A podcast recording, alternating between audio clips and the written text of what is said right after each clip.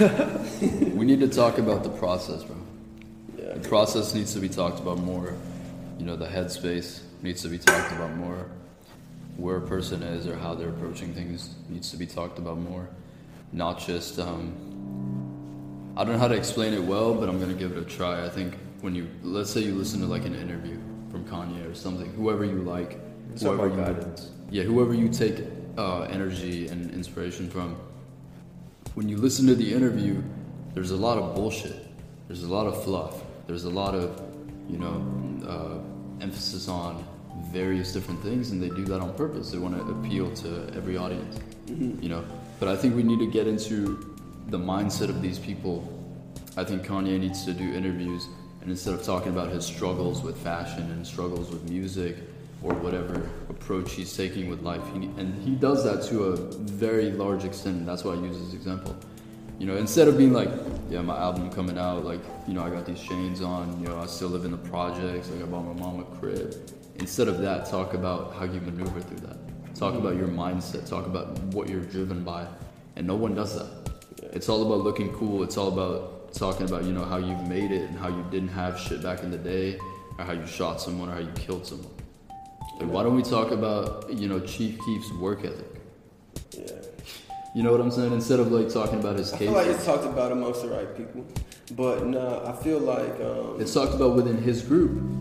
They they fucking talk about this shit within themselves. Mm-hmm. They don't want to share it with the world, like how we move, what the rules are, what the secrets are, what the cheat codes are. Yeah. And that's the difference between an author and a fucking, you know, artists, But these artists don't realize that they're the most influential authors of this generation. But at the same time, what got them there is doing things that sell. You know what I mean? Yeah. And so talking about what you have sells more than the process. And I think sometimes, but it's because they're not doing it right.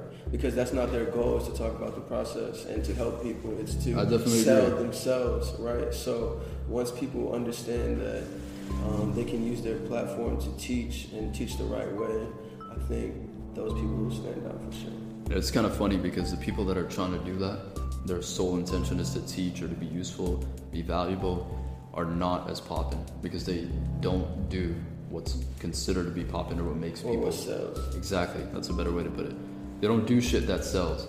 They only, you know, do things that they think bring value. But you Right. know what's crazy is that some I think the reason why sometimes value doesn't sell is because people don't want to learn. People don't want to try. People are scared to listen to it. They would rather push to the back burner and scroll and find something funny to laugh about and and, that's laugh about that's their a very closed brain, man. Like, you know, we've heard the saying that you can learn from the dumbest people. You can learn something from everyone.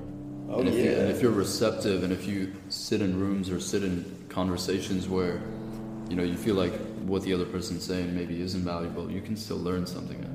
You could get a whole education from the internet. Yeah, and like Depends back to on what how he you was do saying, Back to what he was saying earlier, you know, you never want to be the smartest person in the room, but I mean, you can't always choose who you're in a room with. Always.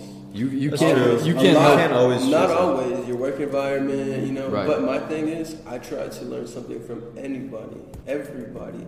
Like I don't know if I'm the smartest person in the room or here or not, and I'm not gonna. That's not what I'm trying to judge right now. What I'm trying to judge is That's what do you know that I don't know.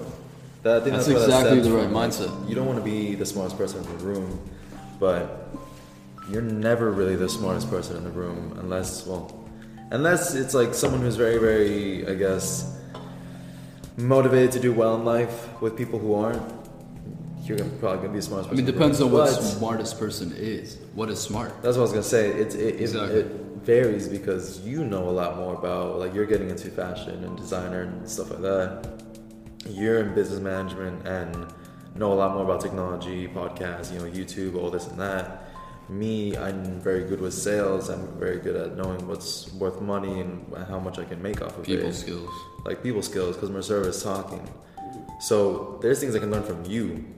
Mm-hmm. That means I'm not the smartest. There's things you can learn from him. You're not the smartest. There's things you can learn from both of us. Mm-hmm. We're a group of intellectuals. So the thing is, you just don't want to be in a room that demotivates you. Exactly. That's why I don't. That's why it, it's a very broad statement. You don't want to be the smartest person in the room. Well, yeah, you're never really going to be the smartest person in the Well, room. my you thing is, if your mindset, if your in the room. mindset is that you're the smartest person in the room, chances are you're not trying to learn much.